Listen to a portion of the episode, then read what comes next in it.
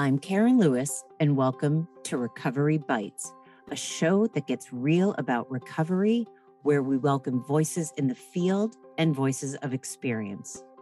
Join me for candid interviews with experts in eating disorder and mental health recovery.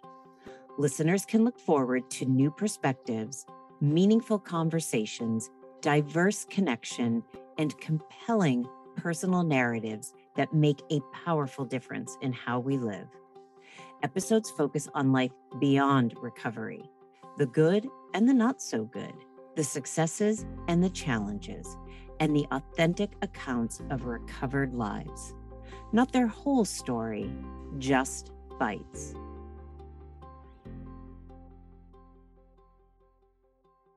All right, everyone, here we go. This episode needs no introduction. It is powerful, it is beautiful, it's very fast. So pay attention. I am very excited. My guest for today is Melanie Klein, and we are just going to jump right in. Here we go. Good afternoon, everyone, and welcome to another episode of Recovery Bites. I'm sitting here with this really incredible soul sitting across from me. I'd like to introduce all of you to Melanie Klein. Melanie, welcome to the show. Thanks so much for having me, Karen. It's great to be here. I'm so excited to have you. There are so many facets of what you do in activism and yoga and in uh, feminism. I don't even know where to begin. So I'm going to ask you, Melanie, can you introduce yourself to the listeners and then we'll get a little more into the podcast? Yeah, absolutely. So I um, am a sociology and gender women studies professor and have been for almost 20 years. I am also a writer and have published um, four collective works um, on yoga, empowerment, body image, and resilience uh, in the last 10 years, as well as contributed to five to six other books.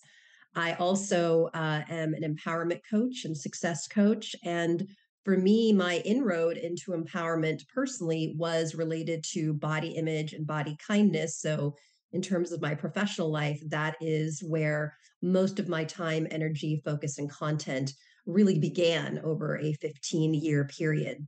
Uh, was really recognizing that for what I found for a lot of my students uh, as I began teaching in the early 2000s, that making peace with one's body was really the inroad to a larger, uh, more holistic sense of empowerment. So I love that your idea about empowerment and success is not what traditionally we think of, which is, you know, it somewhat of a patriarchal idea of what empowerment and success is. It's very powerful money and, and very linear, right? Very linear.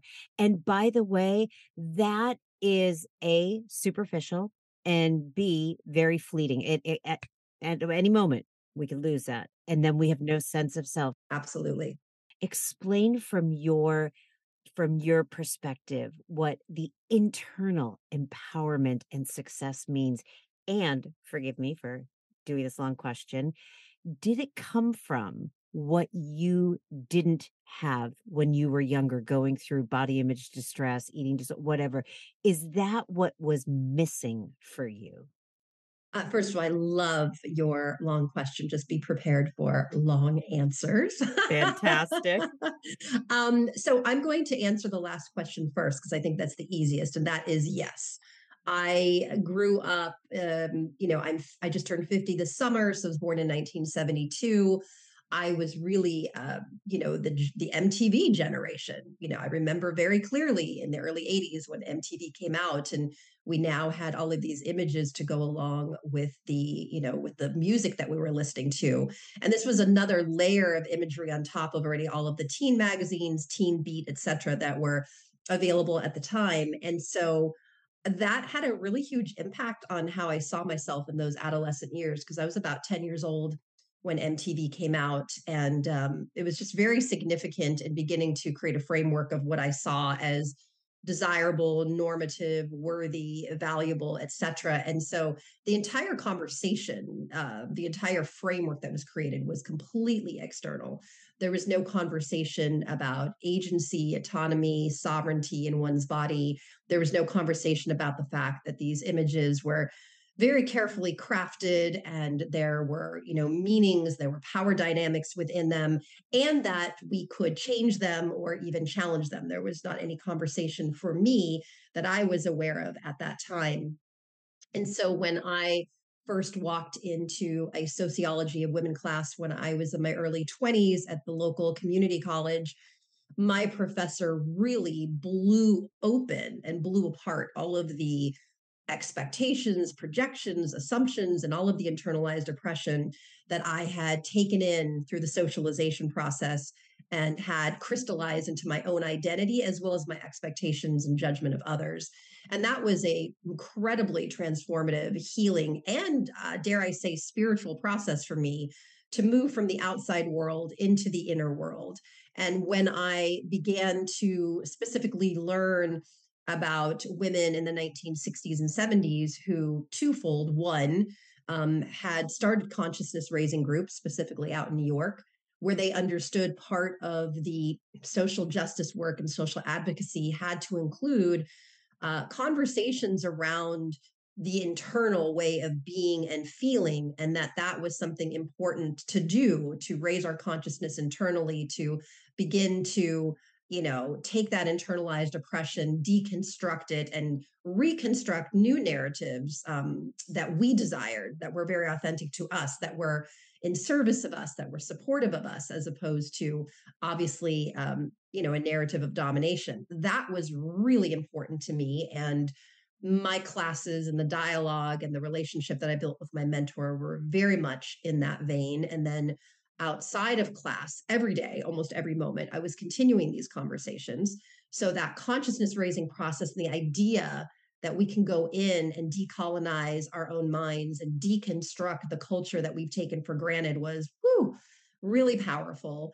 And then also a little later on, learning about the women later in the 60s and the early 70s who specifically were establishing courses like, you know, um, feminist studies at UC Santa Cruz and including courses about, you know, the goddess, not the goddess as an actual entity or anything in the vein of institutionalized religion, but the goddess as a symbol um, and how power, right, comes from within that whole power within paradigm as a, you know, alternative to the power over paradigm within patriarchal cultures was also um, really radical and eye opening. So, between those two things that I was learning, as well as my sociological training, as well as the conversation and relationship that I was building with my mentor, having this intergenerational sort of solidarity and camaraderie, um, really began to completely change my my inner landscape at the time.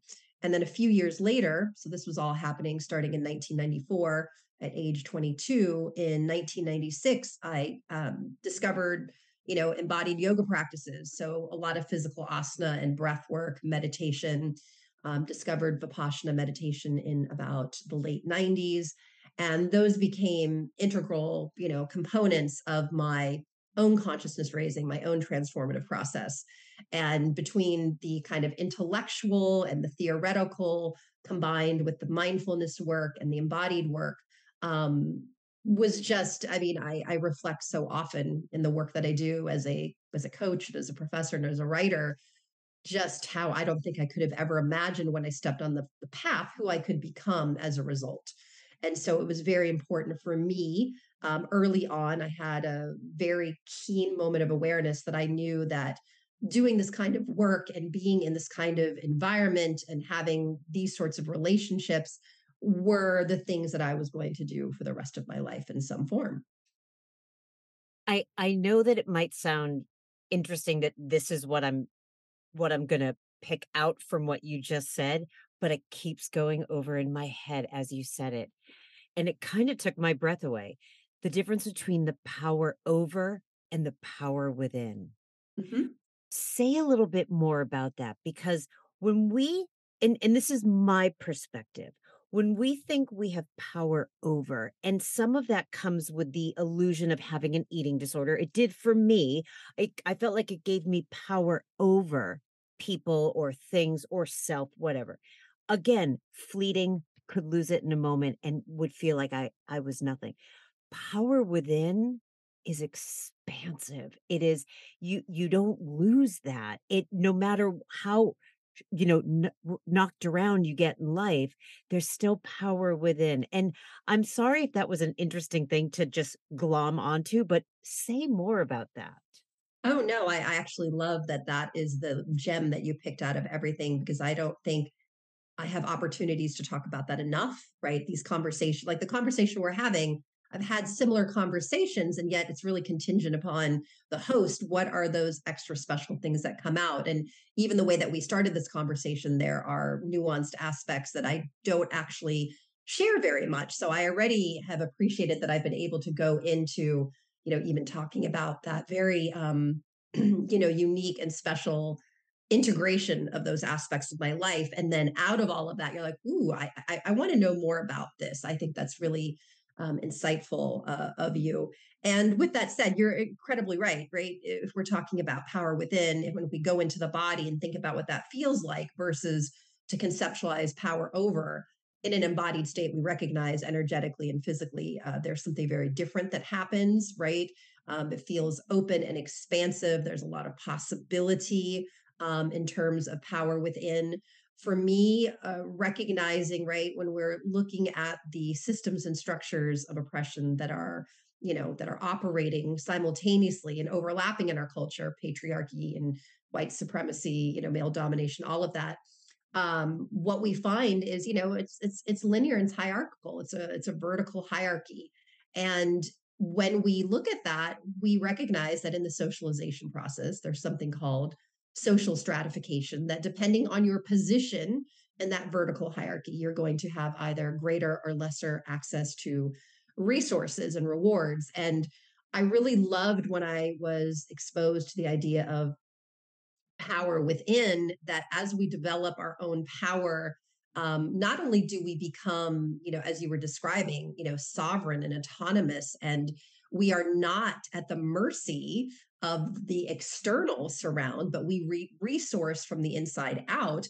But also that when we do, power within does not mean that we take anything away from anyone else. And we also don't believe in the idea of scarcity. We don't believe that if any other group or any other individual is empowered, that somehow we will be disempowered. And I think that that is, we see very, very clearly, especially today's culture, and uh, you know what is happening you know in the world of social justice and politics in the last five years is even more extreme i would say than when i first started studying this in the 90s and certainly when i started teaching in um, 2003 and we find that there's such enormous and violent aggressive backlash about the idea of quote others subordinate group marginalized groups marginalized individuals being empowered in any way there's such a feeling of threat right? And the idea we need to push them back into the kitchens into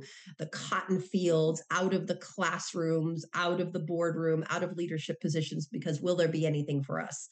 And it, it's such a scarcity mindset. It's so limited in creativity and possibility and when you talk about expansion, right, power within is ripe with creativity and possibility. And it's about solidarity and it's about mutual uplift and it's about community and collaboration. And that, you know, my sense of empowerment does not threaten anyone else's ability to be empowered. Um, and which is why in my work in my life, community and collaboration has been key. It has been really a part of that central spoke of my work um, it is also very much when i when i think about you know this idea of oh my goodness there there's fear that if you are empowered you know as a woman as a person of color as a person with a disability as a person of you know larger size whatever there will be less for me um it's it's just so striking because the truth is when all individuals have the ability to, to be empowered and access resources, you know, whether it's health or education, so on and so forth, we actually all benefit. when nothing is taken away from us, actually so much more is given to us. And that I've said in many interviews that very selfishly, part of my desire to empower others was the enthusiasm that I had about my own liberation, recognizing, oh my goodness, there's not only an explanation, but there are solutions, right, to this, both internally and externally. And secondary, when you are empowered, Karen, or when the listeners here are empowered, I benefit from that. What would the world look like if we had more individuals who are confident and capable and who are well resourced and who had access to resources and felt a level of satisfaction and fulfillment? I mean, I, I even think about, you know, the whole term of the idea of self actualization. That's another way to look at it. We actually benefit, nothing is taken away. We actually bulk up our social resources in that way.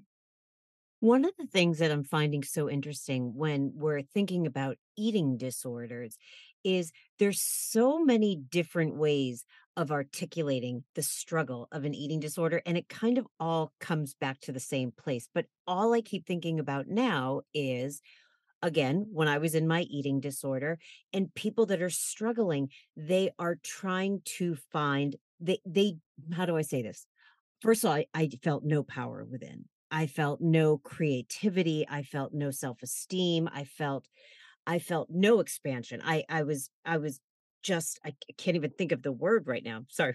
Just get very excited sometimes when I'm talking. Yeah, I love it. I am like, it. I already have ah! two other things I want to say. Okay, like okay, and and using eating disorder behaviors is a way of trying to manipulate power with from the outside because it's it's almost like just another way of saying that I'm trying to use all of these external forces to actually make me feel that the power within that I want, but I can only get it from within. Does that make sense? It does. And, you know, so two things. One actually goes back to your previous question. Um, that I wanted to include in my previous answer and forgot. But this, your comments here reminded me. Um, and that is the idea of, you know, the mind body split. So if we're talking about hierarchies, right? Um, that's something really important. And there, I forgive me, I can't remember the title right now, but there was a very important book that I had read and studied um, as I first became a professor and an undergrad, talking about all the various dualities that we have in Greco-Roman culture, right? And when we have these dualities, we don't have integration and we feel that, you know, again, the, the mind, the intellect, which has been gendered masculine, by the way, right, has power over um, the body, which has been gendered feminine. So there's some really interesting power dynamics, idea of gender and misogyny uh, that come into play there. And the idea being that we can just exist here and then we can submit our will right on the voice the embodied voices that are either telling us we need rest that you know we do not need more exercise we need more food whatever it happens to be we completely cancel them out. That is very much part of that linear hierarchical way of being and thinking and doing. Uh, and then the other part when you were talking about you know uh, not feeling empowered at all in your experience right to to be empowered actually means we have to be in our body right? There is no full holistic sense of empowerment that does not include embodiment. And you know to go into the body for a lot of people can be for a variety of reasons and traumas and things like that um, can be a scary place to go right? Whether you know there can be disassociation happening there can be that split happening a variety of other things occurring um, and and in order to be embodied and to be empowered you know oftentimes somatic work other healing modalities um, have to be available the person has to know about and has to be guided into doing that work of bringing them not only in their head but back into their body and being able to create a connection between the two to actually feel expansive to feel full and you know you were saying earlier about um, not only feeling you know so expansive when you think about empowerment um, you know but being sovereign in your ability to uh, you know to feel empowered on your own terms and not have it contingent upon anything outside of you. Well that's also an aspect of resilience right? So the last book that was published in September of 2020 was Embodied Resilience Through Yoga um, I felt it was really important. I had my first book, Yoga and Body Image, had come out, and that was the only one I had planned on on curating, and, and that was published in 2014. And then there was a really clear indication that there was a thread uh, emerging in terms of what happens when we create peace or at least neutrality acceptance with our bodies what can we then do in the world so the next book was was yoga rising talking about that the third book sort of in that series was there was another theme emerging which was how these embodied practices actually allowed people to recover to heal from you know loss and grief and addiction sexual trauma so on and so forth. And i thought we need to talk about this too that you know uh, being embodied being empowered also relates to our ability to be resilient which means that from the inside out we have the ability to bounce back more quickly. We can we can be more flexible. And so between all three of them i find that they're really superpowers and are so crucial and important um, more and more in the world that we live in. And that does not mean that we should not be uh, focusing on the external structures and systems that are first of all creating social ills and social problems. Absolutely right? The very beginning of my study and work you know almost 30 years ago was very much understanding deconstructing challenging and recreating those systems and structures. And at the same time while those things are happening i think it is crucial as well for individuals to learn how to become embodied empowered and to become resilient so that we can be fortified to continue to do as well the external work. Because i know for me uh, I found, especially in the 1990s, there was very little conversation about mindfulness, embodied practices, etc., in the social justice world. And I mean, people were just burning out.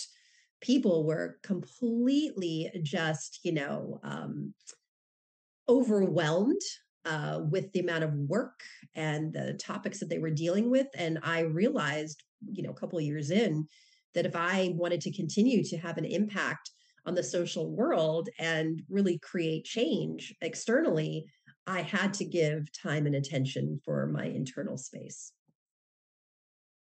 How do we now sort of bring in media literacy in this conversation? Meaning, I I very much have a have an internal compass i i you know i i know who i am i can i can see what's happening outside of me. I'm also 25 years recovered and i'm 52 so that so part of that is time and and life and whatnot. How do we work with media literacy with younger kids who don't like you said you grew up in the time of MTV like that what happens to our young brains when we're being bombarded by all of these images? How do we start young with helping these these children? Well you know i have to say uh, for me personally as a mother and this may not be a popular opinion or strategy and i know it can be challenging but i'll be honest for when my son was born in 2009 he never saw television turned on until he was 4 he also did not have an ipad or a computer till he was 10 um, he did not have a video game console until after he was 10. In fact, I remember the first time we turned on a TV, he was like, What is that? His father and I only watched things after he was in bed. It was really important for me to give him as much time as I could to be screen free, understanding how the brain was being shaped at that time. And, um, you know, it was not always convenient for me, to be quite honest. You know, if I was cooking dinner or whatever else, it was so would have been more convenient to just stick him in front of a screen, but I allowed him to have a lot more free play and um, yeah, to make a mess and sometimes hang on my on my arm. But it was just very important. Um, I had read Jerry Mander's book many years ago about, you know, actually arguing about not having television at all. Now, I don't go that far, but he brought up really um, sort of, you know, incredible points in that book. Um, but for me, I really took into account and while I'm speaking to you, I'm actually going to look up that title if anybody is interested because I can't remember right now. Um, I, you know, I really thought about, oh, geez, you know, I, yeah, started watching, you know, MTV at age 10. And yes, I was watching Saturday morning cartoons before that, and I really, you know, enjoyed them. But I realized I had nothing, nothing like what my my son was going to be bombarded with by the way, the Jerry Mander book is the four arguments for the elimination of television. Um, and so that that was my personal approach. In addition, um, I took what I was doing in the classroom, which when we talk about media literacy, it was an educational movement that started in the 1980s that was very um, you know, it was is very practical in the sense, hey, we're not like Jerry, we're not actually arguing for the elimination of television, although again, he makes great points. But we are going to point out that we are now reaching a threshold where we have not had this level of mediation or exposure to so many media platforms. This is well before social media um, in any other time in human history.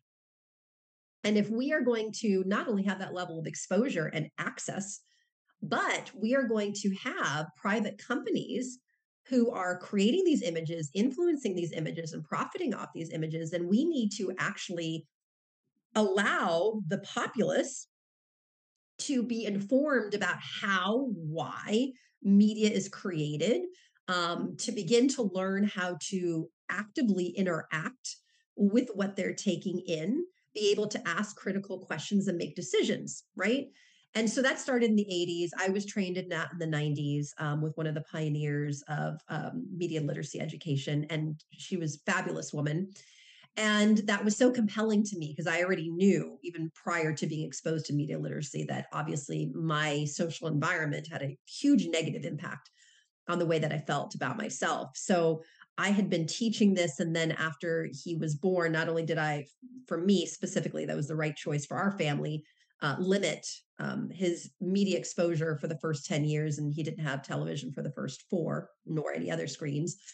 Um, you know, we would have conversations because here's the thing even though he didn't have access TV or video games or a computer or anything like YouTube or even watching cartoons, just driving down the street, he was being exposed to billboards and signs on the bus and the covers of magazines in the grocery store which is why I felt for the first four years, that's enough. Do I really need to then put something in his lap?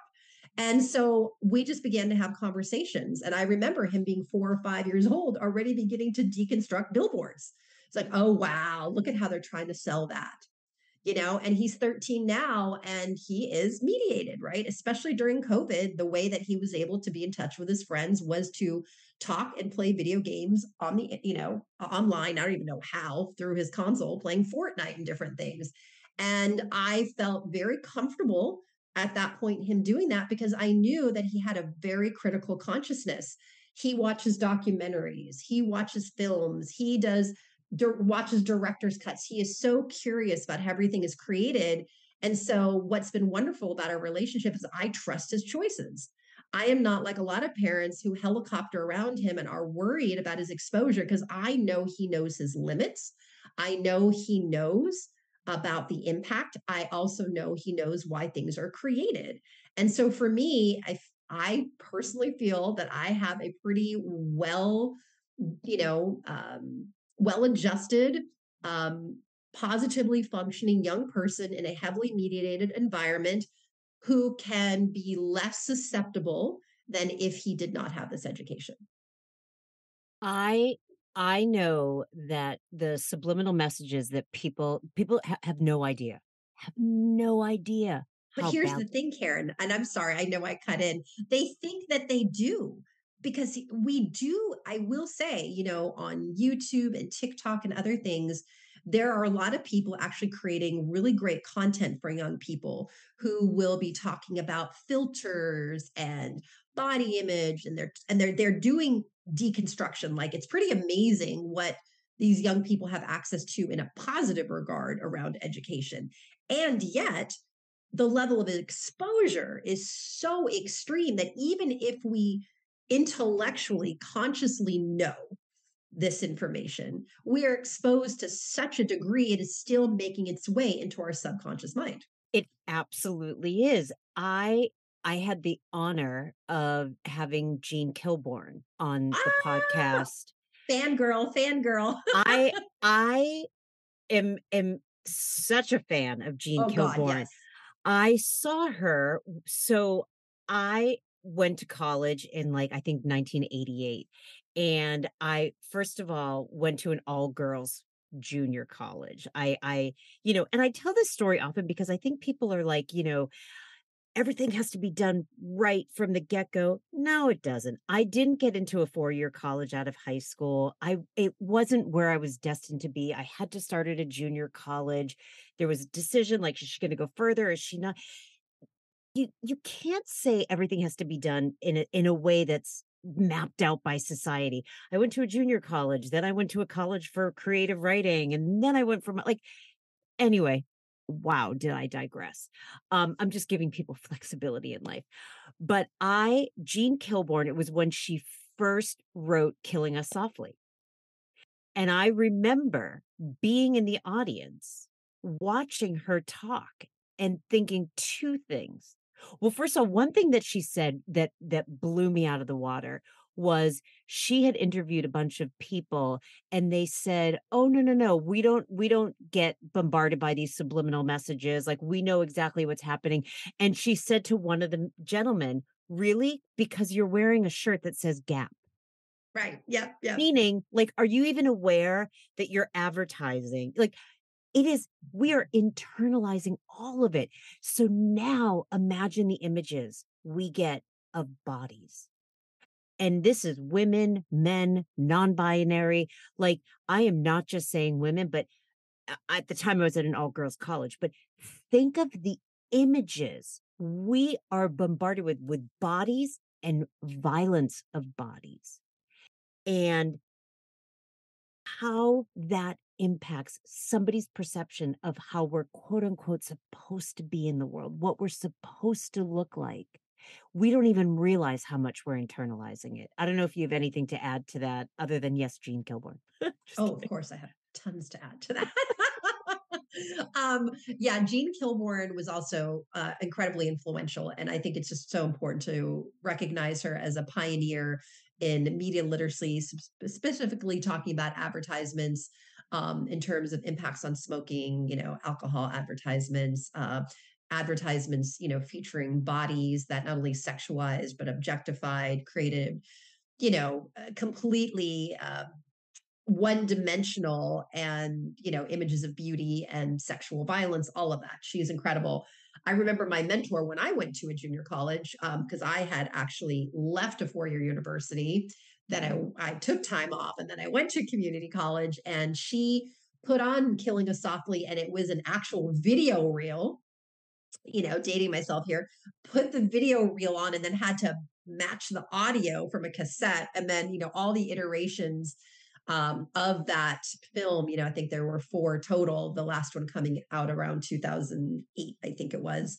Uh, I showed in my classes just mind blowing when I saw the way that she you know used the advertisements that i was familiar with and showed and, and this was the key for me it wasn't about one or two and then making a claim that this one advertisement or this one image is going to have an impact on you but it was like these are ubiquitous they're unavoidable they are unavoidable at this point. I mean, we are literally assaulted over and over again. And I use that word very, very purposefully because we don't have consent with most of these images that we're taking and it's not just on our screens or the movies that we watch or you know the social media platforms that we choose to scroll through. It's just walking around the physical world and having no choice in what we are being exposed to. That was really um really incredible incredibly powerful to me. And i had an experience uh, back in 1997 i had gotten a scholarship to go to the Z Media Institute in Woods Hole, Massachusetts, um, put on by Z Magazine. So that was Lydia Sargent, uh, Michael Albert. Um, you know, some of the guest teachers uh, were Norm Solomon, Noam Chomsky, and I went out there to understand how mass media was created and why and funded and the impact, but also how to create alternative forms of media before we even were really using the internet, uh, before decades, you know, 15 years practically before we were used on Facebook. And um, we were in a non advertising town in Woods Hole, right? It also had a, a huge marine biology institute there. And I was there two days, and I remember walking around And I still remember this guy, Sam from Arizona, who was also out there. And I looked at him and I was like, why is this town weird? I can't put my finger on it. Like, I don't know what it is. It just feels strange here. And he said, Oh, it's it's it's a non-advertising town. I went, What? And I looked around and I went, Oh, whoa. I couldn't even identify what it was because I'm so used to it. I couldn't even see what was missing. I took for granted that presence and, and then its absence. I went, oh my gosh, wow, yeah, you're right. After going to Woods Hole for that seven to 10 days or whatever, I flew to see my father, who was working in Arizona at the time, and we went up to uh, the White Mountains and the Mogollon Rim up there. Also, no advertising, very remote. When I came back to LA, I'd only been gone two weeks. That is it, two weeks. And I got into my car and I drove down one of the major thoroughfares in the city, and I was overwhelmed. This is 1997, by the way a fraction of what we're dealing with now, right? I didn't have a phone in my hand. I didn't have a computer. I was not on the internet, and none of that was happening. And I remember having trouble driving because my my eyes were trying to consciously take in every single thing at this you know this one intersection on all four corners i was like a 7-eleven and all these billboards and all the i went whoa and i could feel my heart rate increasing i had already been practicing yoga at this point for three years. So I was pretty embodied. I could listen to my body and I just recognized the high level of stimulation that was happening. And within about a day, that uh, dissipated. And I thought to myself, wow, okay, it's not that these things are gone. It's now that all of this is bypassing my conscious mind because it's such an overload and going into my subconscious mind. And my goodness, think about, you know, at that time I was 25, the 25 years of content that I've taken in unknowingly without consent, without awareness, totally taken for granted. That was one of the pivotal aha moments in my life where I really experienced kind of what you were describing, like seeing it and yeah. understanding what was happening. We have no idea how many advertisements we're listening to, how many billboards we're seeing, how, I mean, it is, it is really tough at this point to go going back into our internal power to create what we want what visions we yes. want what we find you know to even think about what foods we like i mean i was talking about like making dinner like i well, i don't really cook but when i do things i often have the tv on like i have like the news and whatnot and i don't even recognize anymore like all of the commercials I'm hearing, the diet, the weight loss, the the good foods, the bad foods, and the the thin mints, and the, the you know the the, uh, the everything's thin now. The thin Reese's peanut butter cup, like holy shit. Oh yeah, there's so much. Uh, I mean, when you describe that, I, I can think show you know at least 20 years where not only that whole thin and light but also you know moralizing food you know with the good and the bad and, and bringing all of that in um, but you know it's it's interesting when you're talking about you know all of these things that how, how much we're taking in i know that one of the statistics off the top of my head was you know that in the in contemporary you know world north america the amount of images that we take in in a year is more than someone in the 50s took in over a lifetime right so that's one one statistic the other thing uh, i have to say is so after I came home from Woods Hole, Massachusetts in 19, 1997, I came home and got rid of cable television.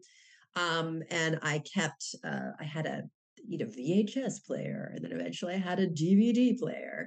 And I kept those because I love pop culture, by the way. I freaking love it. But I wanted to have a conscious choice right this was part of my my mindfulness my consciousness work i wanted to have a choice about what i was watching when i was watching it and so to play a VHS tape that I used to get at Blockbuster or a DVD. Oh, Blockbuster. Right? Oh, yeah. Gosh. Keep going. I'm sorry. I could go ahead and make a choice and, and watch it without commercials and interruptions. I would go to the movies when we didn't have commercials at the beginning of movies and theaters. We just had previews, but we didn't have, you know, all of those other commercials that we oftentimes see. And I will say one thing that is great about sort of the the realm of you know contemporary media options now is you know, whether I'm watching Netflix or Hulu, is being able to pick my show and not having commercials. So, you know, there are some really great things that benefit us that we can opt for, should we choose it, to help to have more conscious decision making in what it is that we're watching and that what we're, what we're doing, right? Um, and like I said, we do have um, more platforms with a lot more content creators, not just having only Jean Kilbourne, because Jean Kilbourne is all we had until I'm going to say the late 1990s, um, you know, on this topic.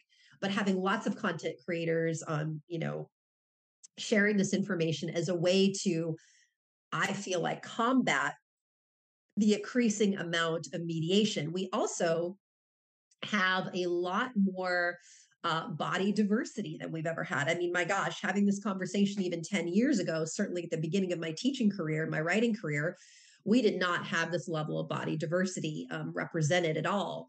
I think about, you know, shows that are, fem- you know, woman centered, that are centered on the lives of people of color, that feature people, you know, with um, visible physical disabilities, um, you know, biracial couples, uh, the the storylines, the character development, the the various bodies. I there's been a huge shift, and at the same time, we still have an increase in some sort of those standard myopic, one dimensional storylines and and and images. And for me, you know, I always knew that the work would be done when the normative pattern, when what is normative is diversity in all forms writers directors actors storylines bodies etc and i feel we are closer than we've ever been before but we certainly do not have parity. It is still not the normative standard.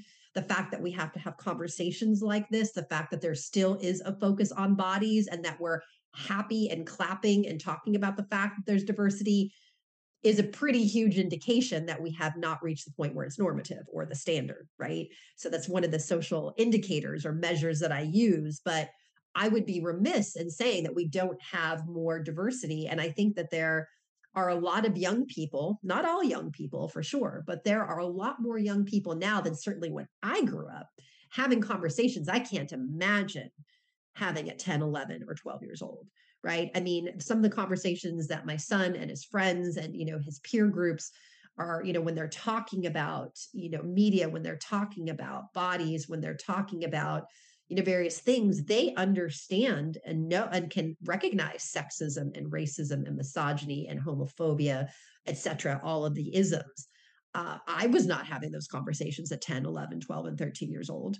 So I think a lot of that is, um, you know, a lot of the Gen Xers growing up and raising their kids in a particular way, having certain conversations in the home. It has to do with all of the advocacy work um, that has been done, right, uh, over the years in which we have diversity in shows and different writers and directors. And that's been, I have to say, I have to focus on the wins and I have had to focus on uh, these sorts of things to keep going um, because it is just can be overwhelming otherwise. And you know, when I see a show like Mindy Kaling's Never Have I Ever, uh, for example, because you know I just mentioned it, season three just came out. There was nothing like that five years ago, let alone ten years ago. And you know, or if I think about you know uh, things, even changes that have happened at Barbie um, and Mattel over the years, and you know, I can say behind the scenes that many of the feminist um, organizers, agitators, um, you know, social justice workers who I have worked with over the last 20 years have gone into leadership positions, whether it's Teen Vogue, Mattel, or other places in the entertainment industry, who've taken this education, who have taken this awareness, and who have taken this commitment and actually manifested into a lot of the, the, the new paradigm that we're seeing and i think it's just so important to recognize that because there was no body diversity on mtv when you know when i first started watching at all at all. I can think about lizzo's speech at the mtv video awards on sunday night. There was no one like lizzo. There was no one who was celebrating who she was and you know the music that she's creating and being awarded and being brought onto a stage. That was not happening. That was not happening at all. You know i i'm you, i'm a very optimistic person and i want to say uh, we have come we've come so far we have created so much dialogue so much And then I think about just this morning when I was watching the news talking about all these isms, ageism. I don't know if you saw about Lisa, is it LaFlamme, the Canadian reporter? She was a reporter No, I didn't for see that. 35 years on the news and she just got fired because she let her hair go gray. Uh-huh. That uh, talk about a, a slap in the face to aging, being a woman. I mean, and again, I want to be very clear, Melanie. I am I'm a very opt, but I'm a I'm a realist. You know what I mean? I'm optimistic, and. I also, and I thought to myself, this was on CNN. It was on all the major talk shows, and I thought, am I hearing this correctly? That a, a well-known anchor woman of 35 years was fired because she let her hair go gray and they said they are changing the the business plan and their listenership and that's why they let her go Did they actually say the gray hair or that was just the some of the theory? 'Cause I again, I i haven't seen it. i oh i can't re- i don't remember i don't recall i i do know there was something that it that the news media said that they're looking into it that they try you know they try not to discriminate and things like that. So there is some kind of a like they're investigating it. And so i also want to say shame on me if i brought something up that was just like on the news and we don't know if it's accurate or not but No, but I think what you bring up is important because ageism, I feel like, in, I feel like for a long time, ageism and ableism were talked about the least. Um, I definitely feel both are talked about much more. Um, we certainly see more representations of women over 35 than we have.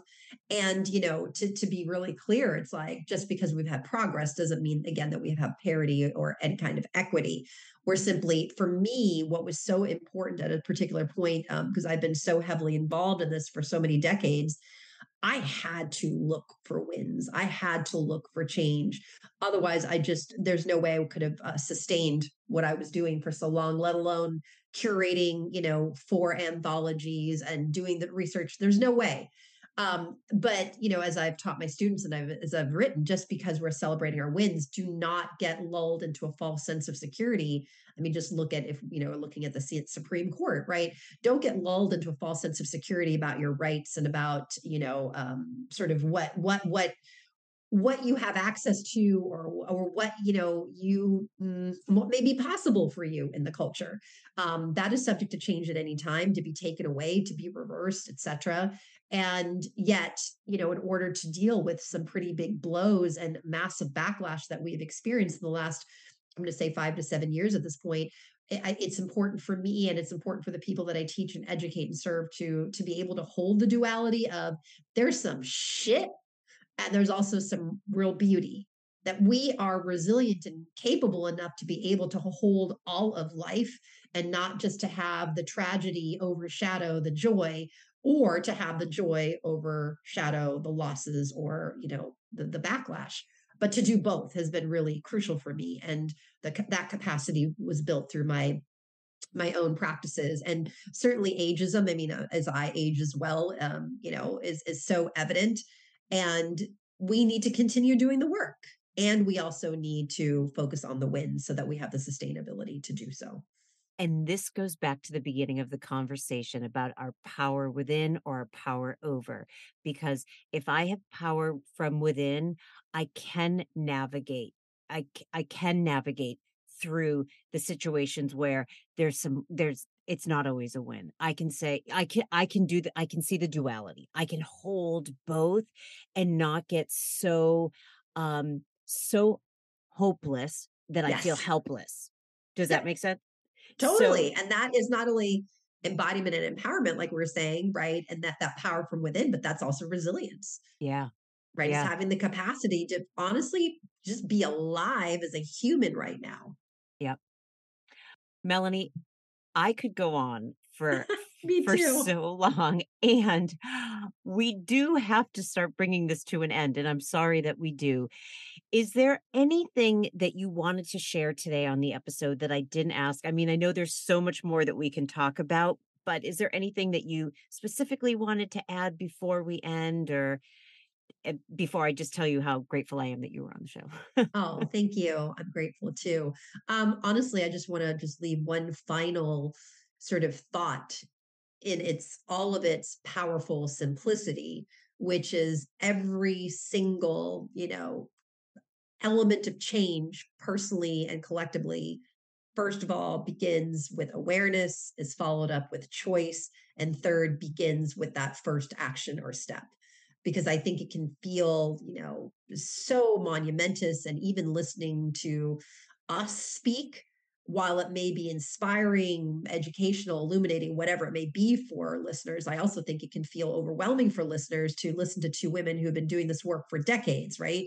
And you're like oh my gosh how do i get whoa that's a lot. And it's like right it's it's it's having that awareness and have making a choice and following it up with action. One thing one thing one step one action one thought one shift that creates uh, that creates a really monumental change. And so i just wanted to leave it with some simplicity after i think a lot of layers and density um, that it can it can be that simple. Not necessarily easy but it can be very very simple.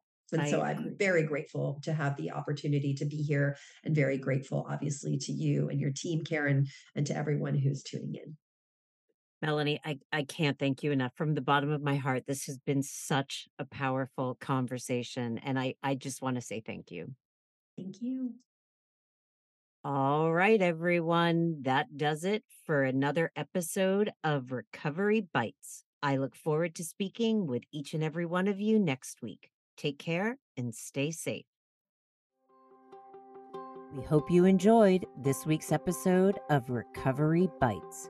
Be sure to visit recoverybitespodcast.com to join the conversation, access show notes, listen to past episodes, and more. You can also find us by searching for Recovery Bites on Apple Podcasts, Spotify, and major podcast streaming players. For weekly episode releases, you can follow us at at Recovery Bites Pod on Instagram. If you're interested in becoming a guest on the show or to submit a guest request, please visit KarenLewisEDC.com forward slash podcast sign up to begin the process. I'd also like to send out a heartfelt thank you to my producer, Jen Galvin. It is unbelievable the magic she does behind the scenes. All right, everyone. See you next week for another recovery bite. Thanks for listening.